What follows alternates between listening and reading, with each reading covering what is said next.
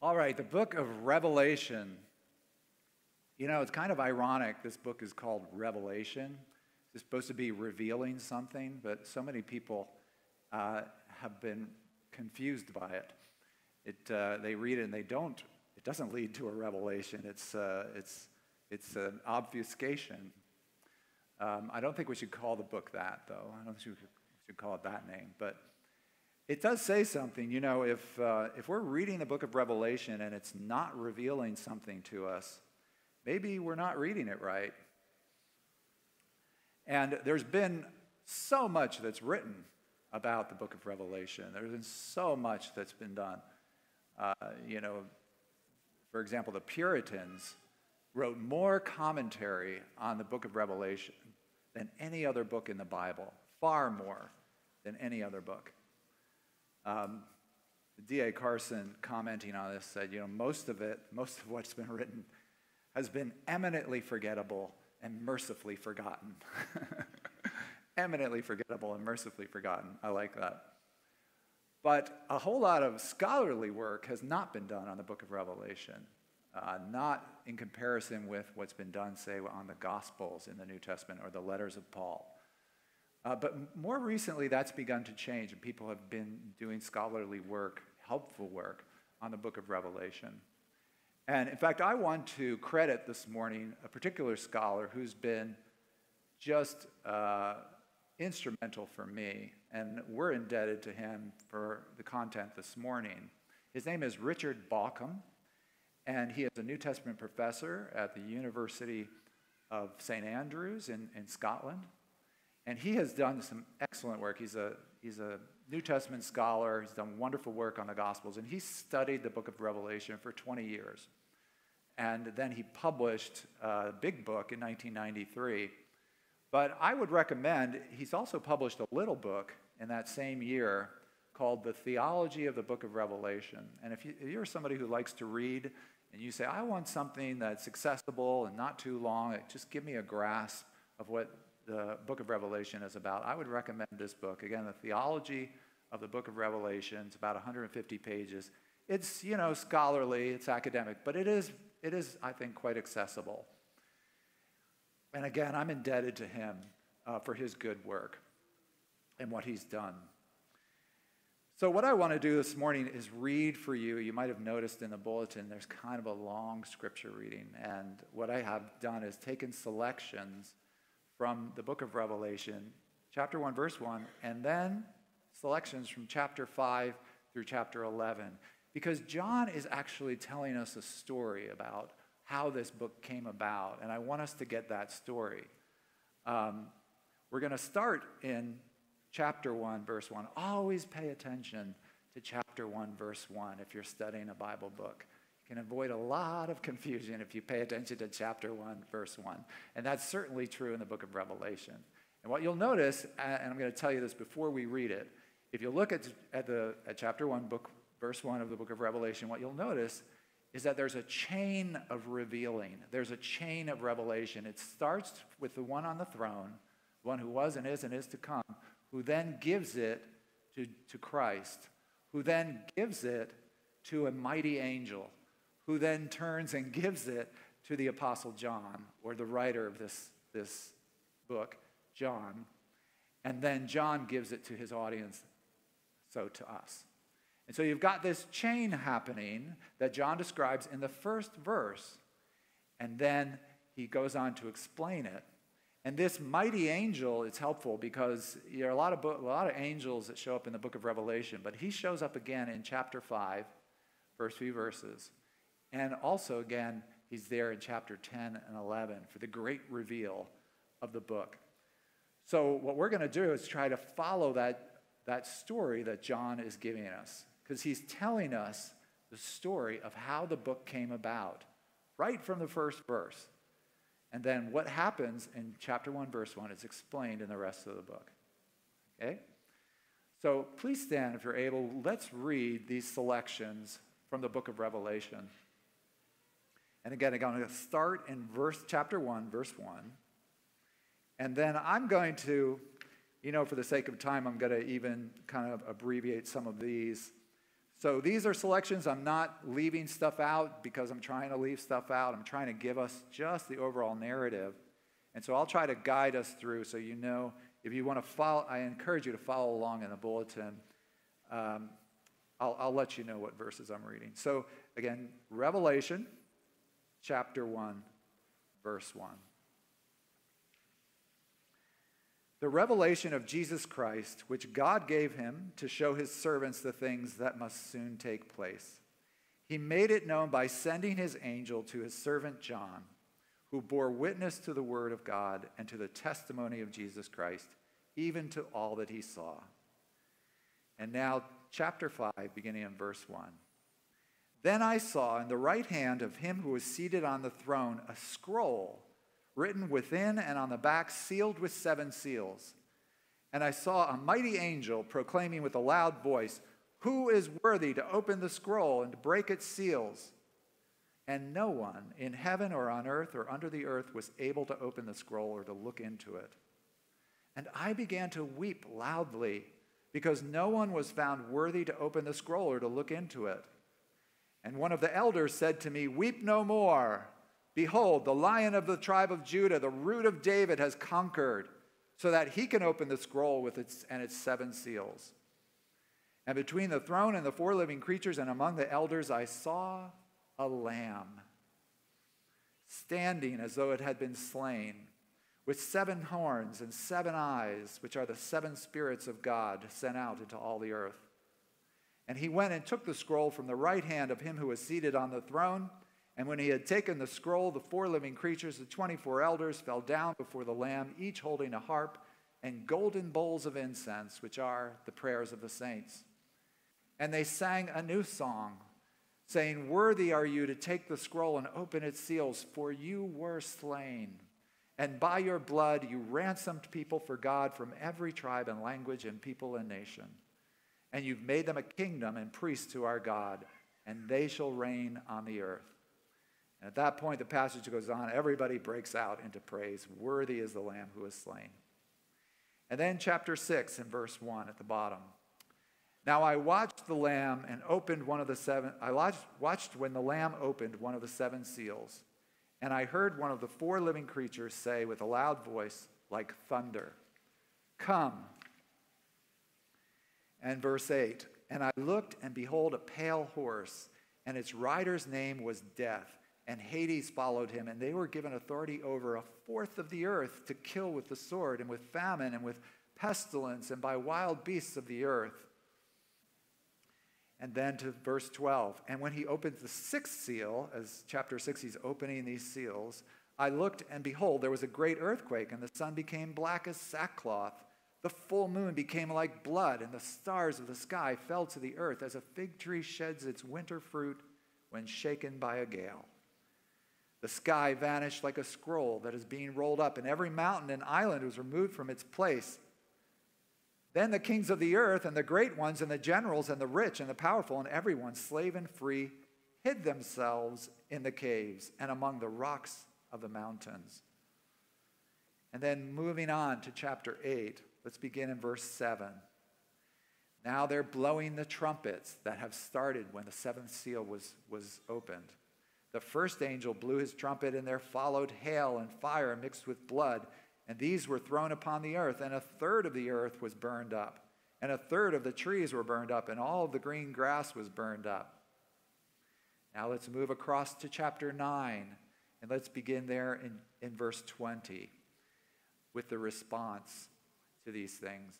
The rest of mankind who were not killed by these plagues did not repent of the works of their hands, nor give up worshiping demons and idols of gold and silver and bronze and stone and wood, which cannot see or hear or walk. Nor did they repent of their murders or their sorceries or their sexual immorality or their thefts. Until we get to verse 10, until we get to chapter 10. And then chapter 10, let's start in verse 5. And the angel whom I saw standing on the sea uh, and on the land raised his right hand to heaven and swore by him who lives forever and ever, who created the heaven and what is in it, the earth and what is in it, the sea and what is in it, that there would be no more delay. but that in the days of the trumpet call to be sounded by the seventh angel, the mystery of God would be fulfilled, just as he announced to his servants the prophets.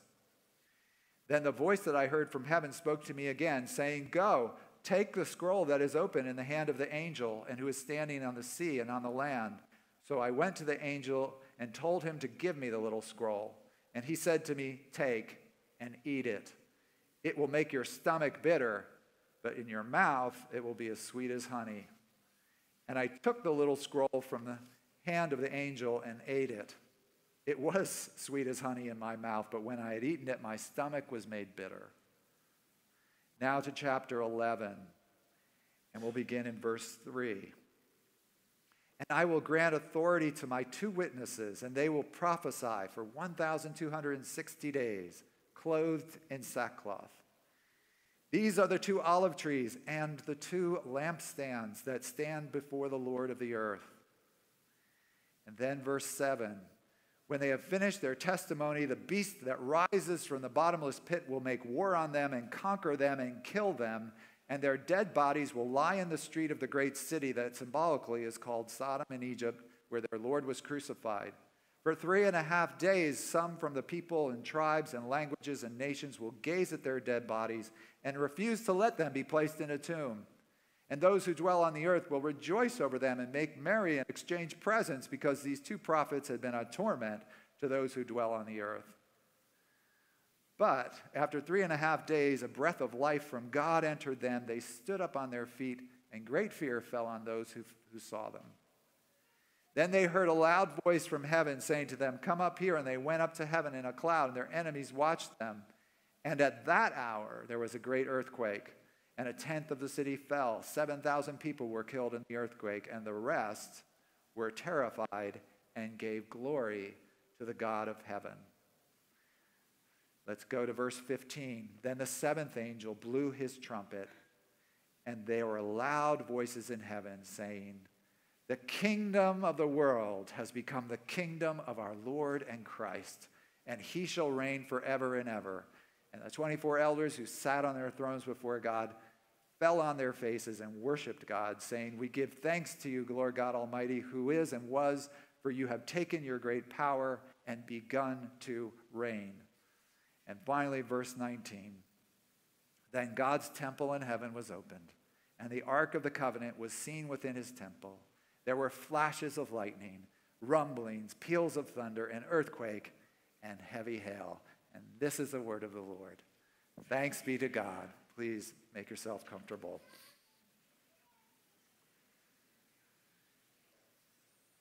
Okay, do you feel like it's been revealed? it's all clear? All right, we're going to tell this story, and I think you can see what John is revealing to us because it is a big reveal. And to get into this, we're going to, we're to start in chapter 5. We're going to go through these um, chapters and I, am going to get us into this by just asking you a simple question about chapter 5, what we read in chapter 5. And that is this Why is John crying? Why does he start weeping? Do you notice this? In, in verses 3 through 4, there's this scroll that's in the hand of the one on the throne, and it has these seven seals really sealed up. Nobody can open it. Nobody's found worthy. And John, you notice in verse 3 4, get, and 4, he gets upset about it, really upset.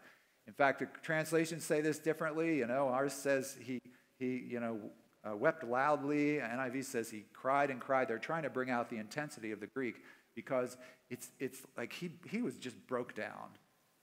He, he was really upset and crying because these, these, these seals on the scroll couldn't be broken, right?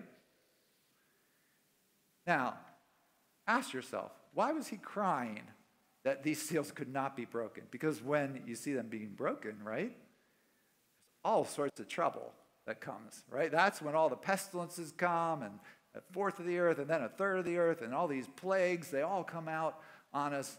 So, why is it that John would be crying and so upset that they're not getting broken? It doesn't make any sense, right? This is an important point if you're interpreting the book of Revelation, and is this that what happens as the seals are being broken is not what's on the scroll. It's not the content of the scroll. Okay? John is crying about what's on the scroll. But what happens when the seals are being broken isn't what's in the scroll. Okay, and that makes sense, right? If you have a scroll, if you just this picture, and you have seven seals on it, and you break one of the seals, can you read what's in the scroll? No, it's still sealed, right?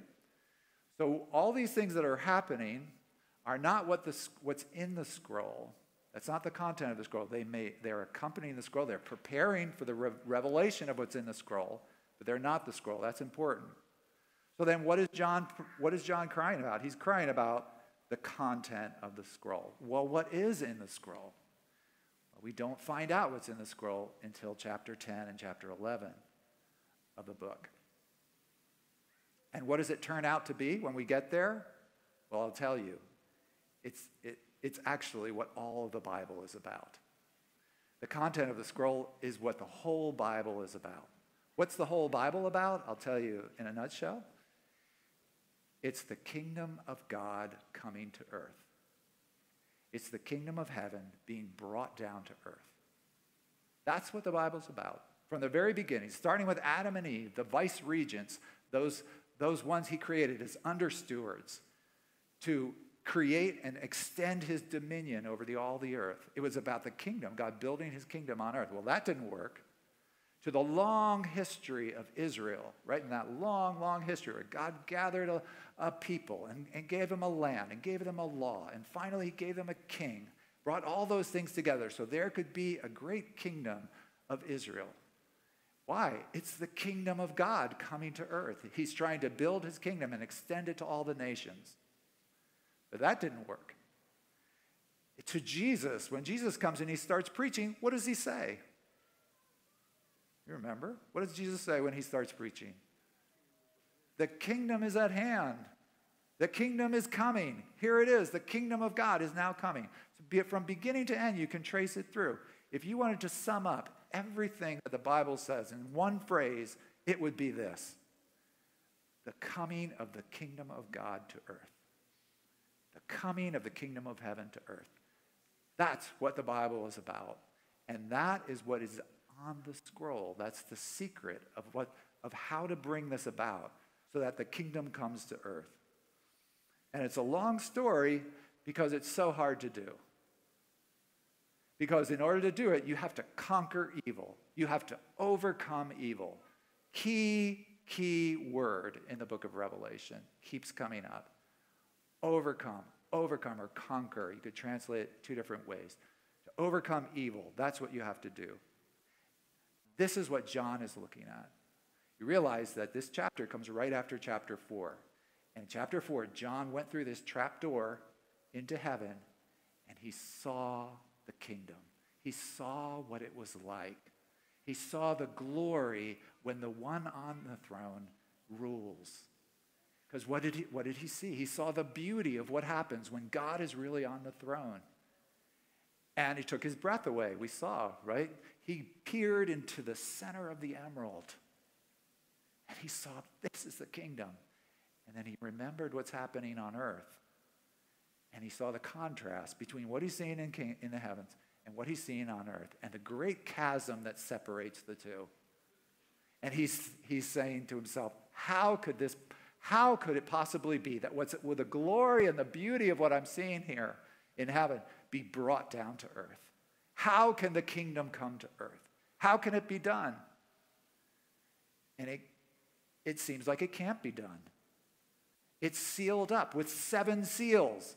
You know, remember in the book of Revelation, numbers are not numbers. Seven isn't seven. It means the fullness, it means completely. It means this is completely sealed, this scroll the secret of how the kingdom of heaven comes to earth. It's completely sealed up. It's too hard. Nobody is found worthy. Nobody can do this. Nobody can take what's up there and bring it down here. It can't be done. That's why he's crying. That is why he is weeping, because he sees the contrast of what it should be, what it could be, and the way it is. And it just can't, it can't be bridged. The chasm can't be crossed. You know, I had an experience not too long ago where something happened, and I was, I was in a perspective, uh, standing there seeing what was going on, and I, I, didn't even think it in my mind. It just came out of me. It was like it, the, the words came out of my guts. And what came out of my mouth was, This is not the way it should be. You know, I was watching something going on and unfolding, and I just, it was visceral. I was like, This is not the way it should be.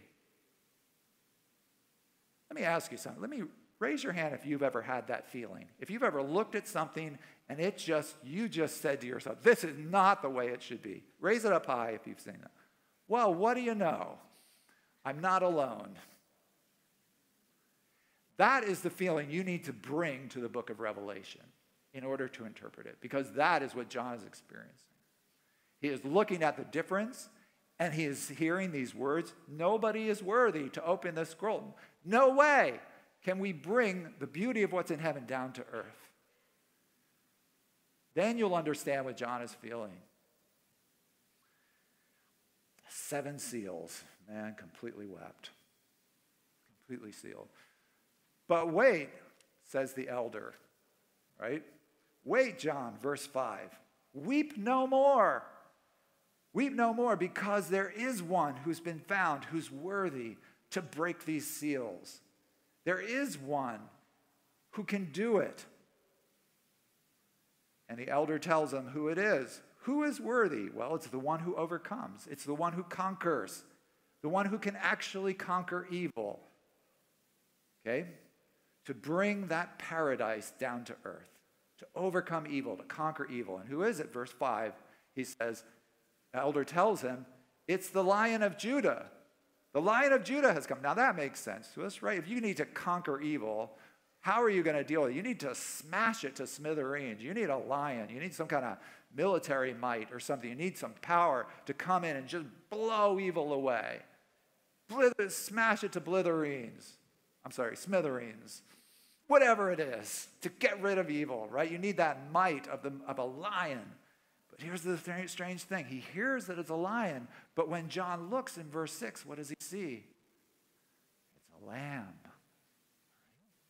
He hears it's a lion, but when he looks, it's a lamb. And not only a lamb, but it's a lamb that has been slain. Well, what, what kind of overcoming is this? Right? This is the one that's worthy to open the plan. And what makes him worthy?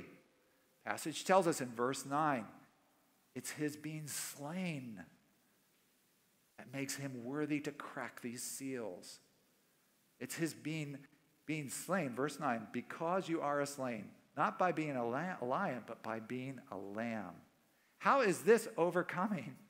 How is this going to, to be? Uh, why does this make him worthy? It's a new song. You see that in verse 9 of chapter 5? It's a new song that they're singing, a new way of conquering. This is key to what John is going to reveal to us about history. It's a foreshadowing of the story to come. And so the story plays out in chapters 6 through 9. Okay, and what do we see happening? Again, the seals are break, broken, the, the lamb starts breaking the seals, and what happens are all of these trials, all of these terrible tribulations that go on. Right? And it's awful the things that happen. The sky, the stuff falls from the sky, and there's wild beasts and all sorts of difficulties that are going on. And again, this isn't what's in the scroll. This is just the preparation for understanding the scroll. And that's why the, the, what happens when the seals are broken are all different. Sometimes they are judgments, really, from God, coming from God. Other times they're the saints just crying out for vindication.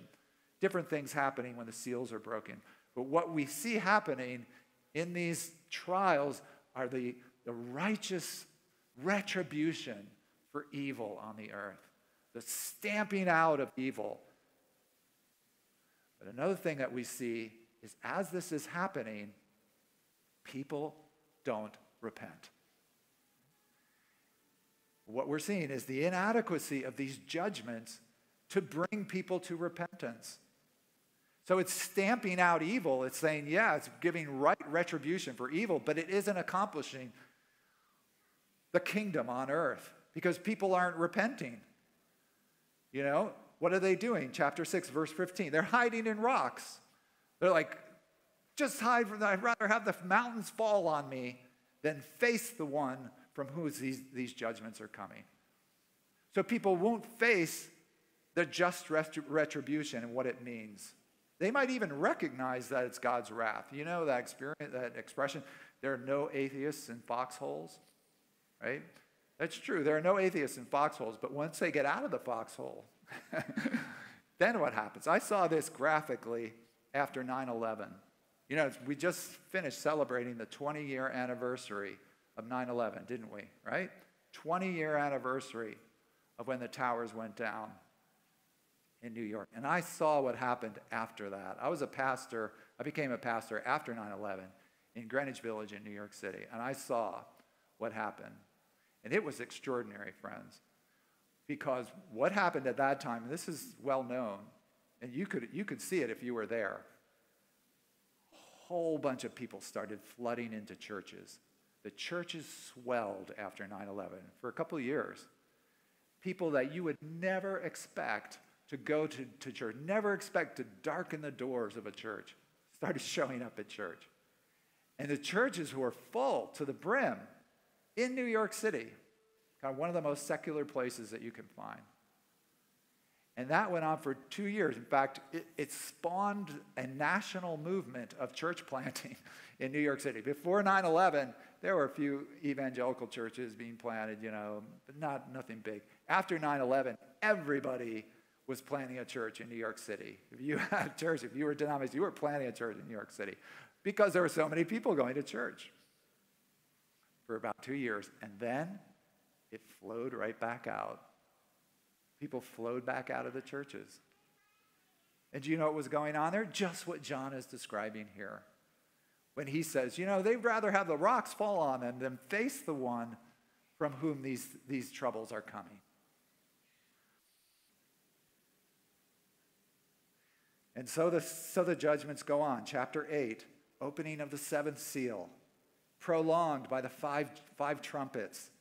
And now we see the things that are happening, the judgments that are coming, righteous judgments, are afflicting a third of the world. And it's increasing. You notice in chapter 6, like verse 8, it's, it's affecting a quarter of the world. By chapter 8, verse 7, it's affecting a third of the world. So the judgments are increasing. But it's, it, and justice is being met, but it's still not happening. It's still not bringing the kingdom down to earth. That's the way it's going. It's sort of like, you know, when you have a teenager and TJ, teenager decides, I am just dead set on disobeying, right? I'm not, I'm not looking at you. Don't. no, you have a, you have, you know what I notice in these passages is that it keeps bringing up um, well, I'll just say, it's like when you have a teenager and, and you say, okay, you've done this wrong, I got to take away this privilege. You, you, you lose your phone. But then you, person keeps doing wrong, say, oh, I have to take away that group meeting that you have. This is being with your friends. Keeps doing wrong. You say, I got to take away. What do you do as a parent? You say, oh, I've got to take away more privileges. You know, I've got to give you, show you that you are on the road to destruction. So I got to take away more and more from you of your privileges. And you know what? What we're seeing here in the Revelation, it's not working. Like the more that God is taking away and the more judgment that comes, the people are not repenting. These are not bringing the kingdom down to earth. And there's a lot of mercy in here, right? There's a lot of mercy. There's a lot of God holding things back, like not doing what he could do. You see this like uh, in the Seven Thunders. Do you know about the Seven Thunders? It goes by pretty quick if you're reading the book.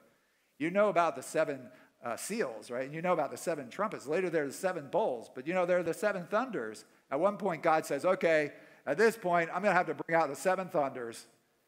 And so John gets all ready to write, okay, seven thunders. Okay, ready. And then God says, he changes his mind. He says, ah, forget it. I don't want to do that. That's too much. So hold back the seven thunders. And John's like, okay, at least we're not getting the seven thunders. Just recompense, just warning, just turn to him. Doesn't happen. Doesn't happen. And that brings us to chapter 10. after the final, the seventh seal is open, in the midst of the seventh trumpet, it says what? The mystery of the kingdom is revealed.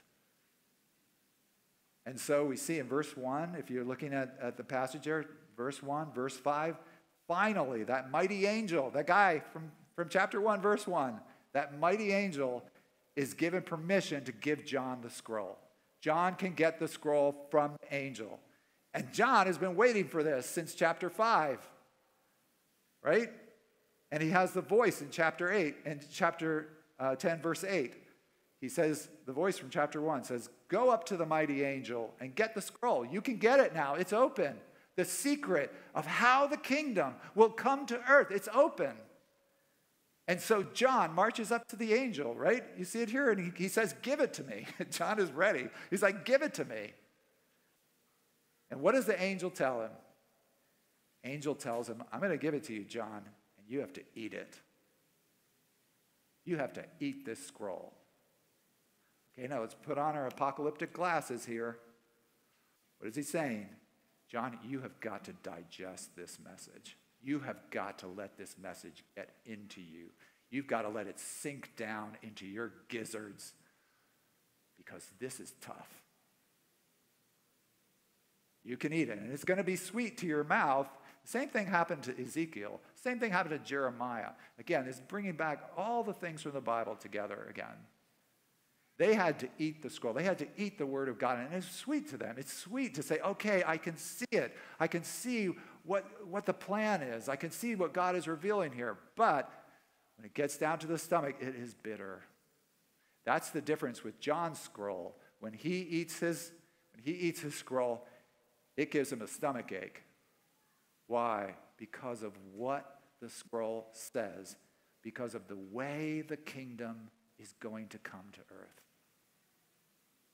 There's a bitterness. What is it? Well, it's explained in chapter 11. So, lastly, looking at chapter 11 with us. Here come the two witnesses, okay? Uh, we're kind of given a hint about what they are in the first few verses, but then chapter 11, verses 3 through 4, the two witnesses show up, and they make all the difference. They make all difference in what happens. What are the two witnesses? Who are the two witnesses? Well, you know, there's a lot of exegetical points, and if you want to come to this forum, we can talk about it some more. But I, I can tell you just pretty simply, they're called the lampstands, right? And what are the lampstands in the book of Revelation? We, we hopped over them, chapter 2 and 3, because uh, we'll, we'll go back there, but we didn't, we didn't present them here. But what are the, what are the lampstands? What's that? That's right, the churches. This is the witness of the faithful church. Why two? Because John, again, is bringing all things from the Bible together, and he's bringing in the law. That is which, what the law says by the mouth of two witnesses, let every word be established. So, this is the word confirmed. This is the faithful witness of the church and they come forth and they give their witness. So, most commentators today, thankfully, recognize this as a symbol of the witnessing, faithful church. And they're very powerful. They can live life victoriously, the passage tells us. But in the end, do you see what happens in verse 7? They're still killed by the beast. The beast still kills the church. Well, how is this overcoming? how is this conquering? This is the secret. This is the secret of the scroll. You notice that people rejoice over them. Eh, in verse 10, they're rejoicing over their demise. You know, and they stamp out the church in an area. They say, now we can get back to doing what we wanted to do, not this problem, you know, the Christian church. But what happens? The people see the way they suffer. The people see their sackcloth, they see how they suffer, they see how they die, and they see how nonetheless the church is revived. The church is brought back. And now, first time in, the book of Revelation, verse 13, now the people give glory to God. Now it comes out. And there are still woes that are coming. John says there's still, there are two more. Uh, you've experienced two, there's another one to come. But these two witnesses make all the difference because people witness their suffering, because they're faithful and they suffer, and the people see what happens, how these people are living life. People start turning to God. And so, verse 15, the seventh trumpet, it comes out. What does it say? Quote, the kingdom of the world has become the kingdom of our Lord and of his Christ. Friends, this is how the kingdom of heaven comes to earth. So that's why everyone then in the chapter breaks out into worship. This is the great reveal. Because this is how it worked the first time. This is how the Lamb became the one worthy to open the seals, because through the Lamb's suffering and his death, and the people witnessing that, that converted basically all of Israel. That converted the land of Israel. And the ripples from that spread out so that most of the Roman Empire was converted to Christianity. From that first inauguration. And now John is looking at the world and saying, well, you know, it's the same thing. The followers of the Lamb are going to do the same thing. This is the big reveal. The kingdom comes to the earth by the suffering of the saints. That's how it's going to happen. And that's why it's bitter in his tummy. As he inaugurated the kingdom, so his followers are going to usher in the kingdom. And because that happens, we end up in verse 19 of chapter 11. It's like the temple is opened temple of God is open. Again, everything in the Bible brought back, and the Ark of the Covenant is there to be seen. That's the message. So, friends, the message of the book for John's readers and for us is that we suffer as part of the kingdom coming.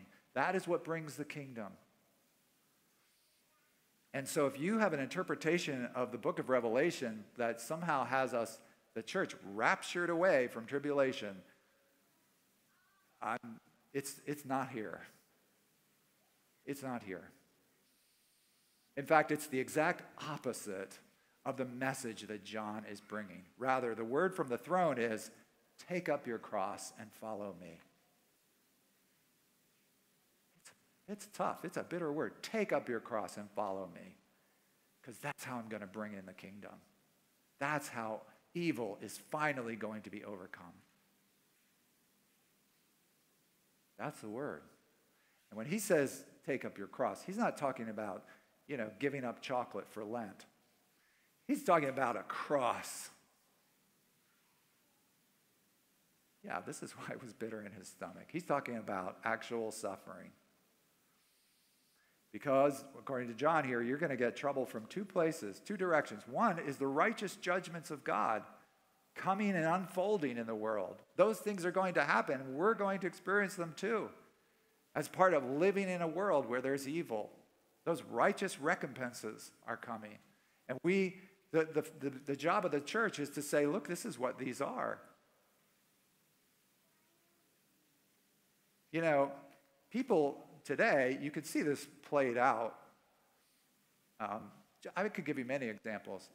In, in, uh, in the 1990s, people started doing studies on cohabitation because this was a social trend. Things were starting to change. People weren't getting married now, they were living together.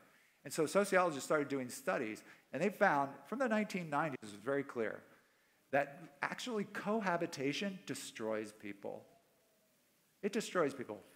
It that leaves people with less personal satisfaction. It leaves people far less likely to have quality marriages later on. It increases domestic violence. You know, you can read these uh, statistics, it's well documented. And it, it actually increases child abuse. Uh, child abuse is far more likely to happen in a cohabitating home than in a home that's based on marriage. And so this came out in the 1990s very consistent results. Did the culture turn to this and say, ah, gee, maybe we should do things differently? Maybe we're going in the wrong direction here. Nope. Instead, from 1990 to 2007, cohabitation doubled in the United States. And that go up to 6 million households. And then it, it kept going from there, from 2007, just kept increasing. And the studies have been consistent and consistently ignored. So, do people, do people respond to God's judgments? No, they're responding just as they do in the book of Revelation. The repercussions of what they do. But when the church is there, and the church brings a faithful witness, and people see how the church goes through suffering and how God revives the church, that makes all the difference. That brings people. That's how it always happens. You know, that's why the church in the third world is spreading like wildfire. And the church in this country is on the wane. Why? Because Christians in those places, they know how to suffer. They know how. And we don't. You know what our biggest problem is? You know what our biggest problem is? It's our affluence. Is that we are part of an affluent culture. And so we don't know what suffering is. You don't, you know, the, the hallmark of an affluent culture is that suffering shocks you. It's like you can't believe that you can possibly suffer. That's what affluence is. You know, we're like uh, the in the Hunger Games, you know, the capital city, like a people in the middle there, the, the elite in the capital city. We're just concerned with their the latest fashion, and we go into bizarre lifestyles. That's us. And the church is not unaffected by this. But I'll tell you, we, we, you, we can't even realize how the church is spreading in these places, like in these third world places, in Asia and Malaysia and these places. You have no idea how the church is spreading because it's so alien to our experience. But they are. All right. So we can live differently. We can live differently. And when we live differently, friends, it brings in the kingdom. So, how do we do that? How do we learn to be the two witnesses? Well, we can take steps towards it. And so we're doing our fast today. Today we're going to start 6, 6 p.m. and we're going to fast for 24 hours. We're going to go, go without food for 24 hours. And we, we welcome you to join us in that, something that we're doing. And what is that? That's humbling ourselves before God.